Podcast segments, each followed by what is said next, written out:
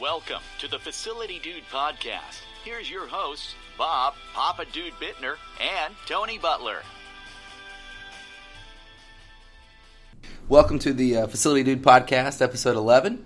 Uh, Papa Dude, how you doing today? I'm doing great, Tony. Um, uh, it's after Christmas. I survived. I got the shopping done. I think everybody was uh, excited about the gifts I got them. How about you? Everyone liked their gifts. I, I finally got it done. Um, now I, I, just can't believe it's uh, almost 2015. I know. Uh, New Year's just a few days away, and uh, this is kind of a special time for me. Uh, New Year's Eve is my wedding anniversary. That's my exciting. wife and I have will have been married 43 years. Congratulations! And uh, you know when uh, when I asked my father-in-law for my wife's hand.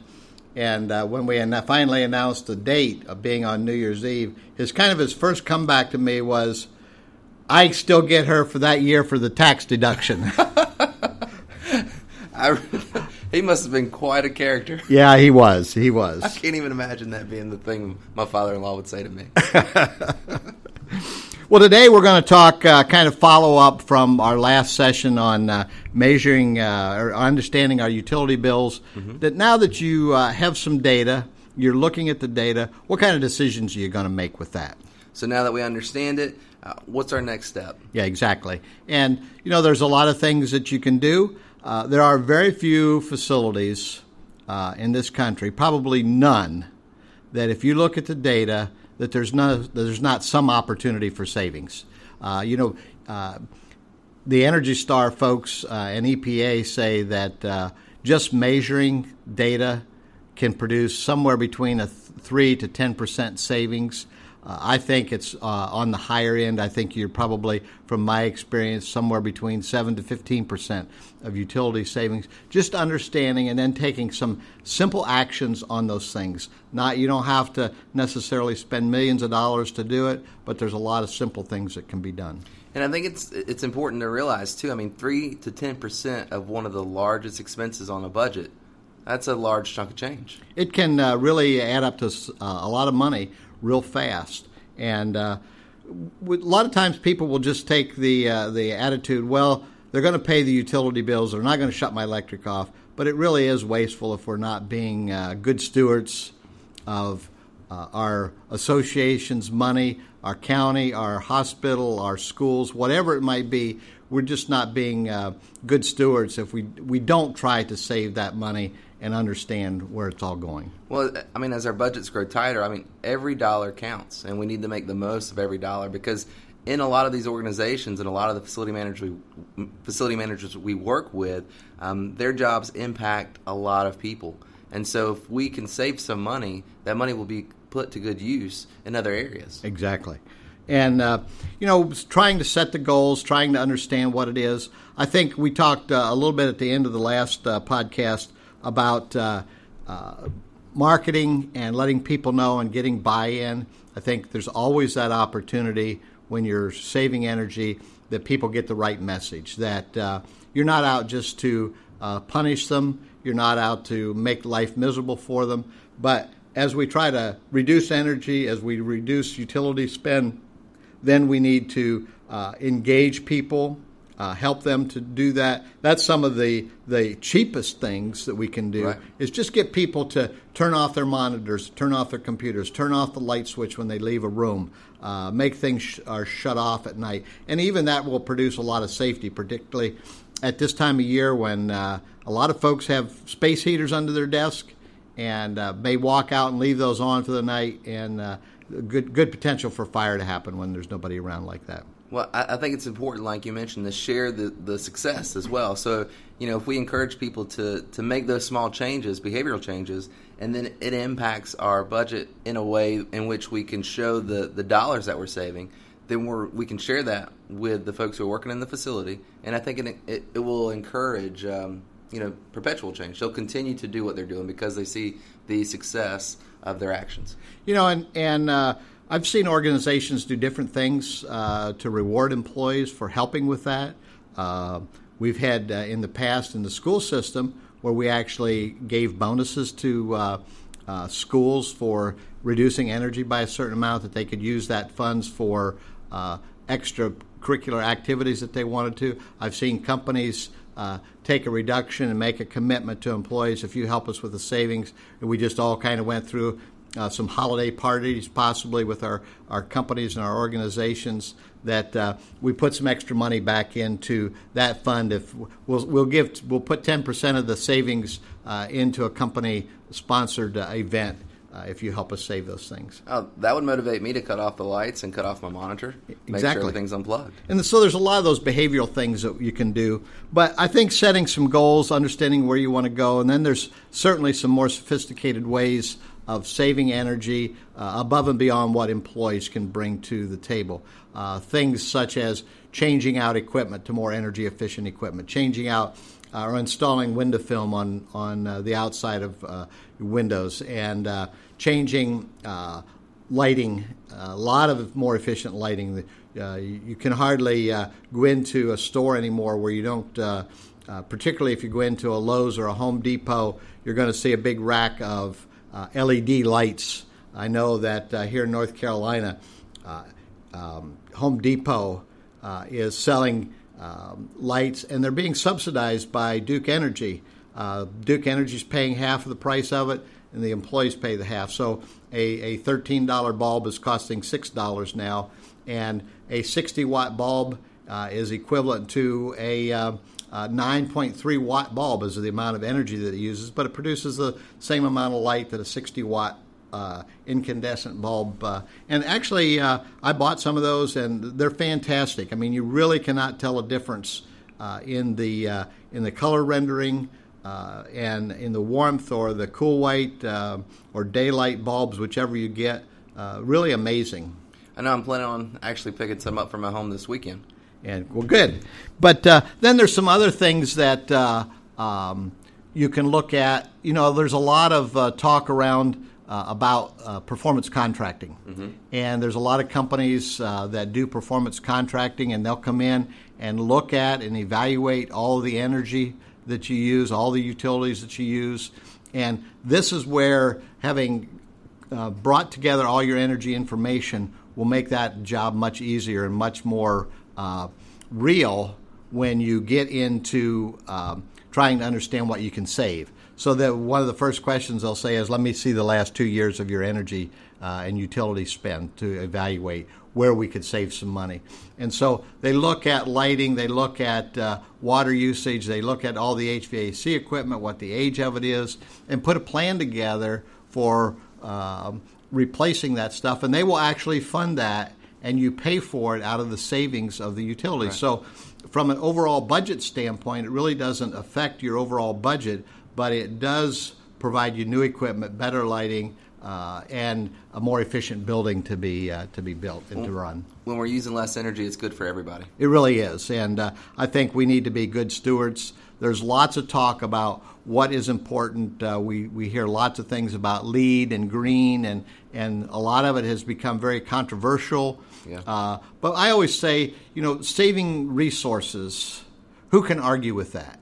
And reducing cost, reducing uh, using up our natural resources, and reducing uh, what we spend on utilities. Who can argue with that? I mean, that's always uh, a good place to go, and stay away from maybe some of the polarizing activity right. uh, and some of the terms. And regardless of how you believe and what you think about those things, uh, we can always come back to that common denominator is I'm saving money, I'm saving natural resources, I'm prolonging the things that we have.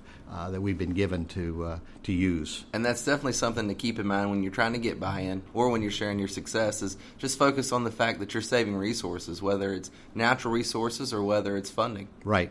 And I, one of the things I think it's good to uh, put together this plan and a strategy of how you want to approach these things is things like lighting. Lighting is a very quick return on the investment. So if you come in, if you have the thought of bringing in a performance contracting or they're referred to as an ESCO, uh, if you are contemplating bringing them into your organization to evaluate, maybe you know that you need you have some very outdated equipment and you're going to use that funding process to do it. It really is a funding process, right. a funding mechanism.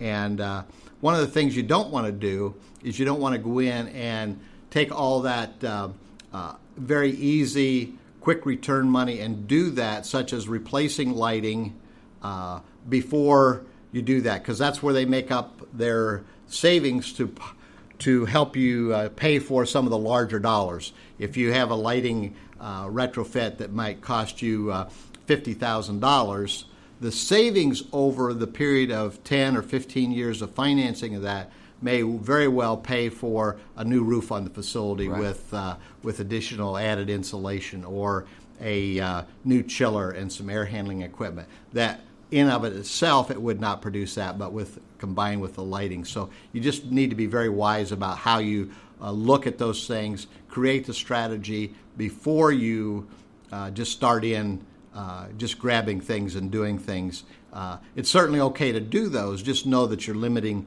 your possibilities uh, from a performance contract or some other mechanism uh, for funding and savings those, saving those dollars. Well, right. As, as a manager, you're not only thinking about today and the savings that we're going to have this year, but looking forward the next 15, 5, 10, 15 years down the road because you are going to have to replace a roof. You are going to have to replace a boiler, chiller, uh, etc. So definitely keeping those things in mind as you make changes uh, in your strategy or, or, creating that strategy. And there's been some tremendous strides made in the last uh, uh, 10 years in particular uh, about uh, energy efficient equipment.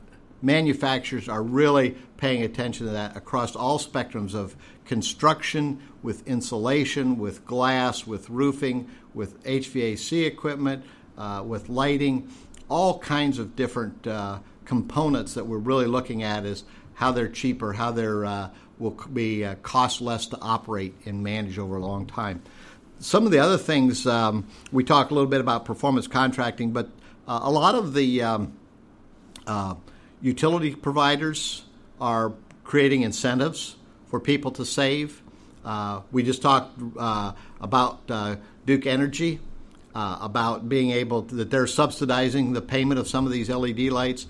Uh, there are you want to check with your utility providers. Are they providing an incentive to um, to help you offset some of the costs? I know uh, several years ago when the uh, stimulus package was out in uh, like 2008, 2009, uh, we we did some work at our schools. We utilized both that stimulus package and a rebate that Progress Energy at the time was paying us eight dollars for every uh, T12 uh, fluorescent tube that we replace with a T8 tube. Oh, wow. So that that uh, was a lot of money and it allowed us to stretch out between those two plans to do a lot of uh, retrofit work that uh, really produced some great savings for us consider that in your strategy too because i'm pretty sure they are offering rebates or help and then the other thing is if they're not doing that now I'm sure they'll do it soon in the future. Yeah, and, and it's just it's worth uh, having a conversation with your utility providers to say, do you do you have any rebates? Are you seeing any coming in the future? Uh, it may be well worth your while to put off a project for six months if they say, "Hey, we think in the spring we're going to be offering this right. program." Yeah, more than likely, you know, saving energy again is good. Not only it, it's good for everybody, so not just the organization, but also the utility company.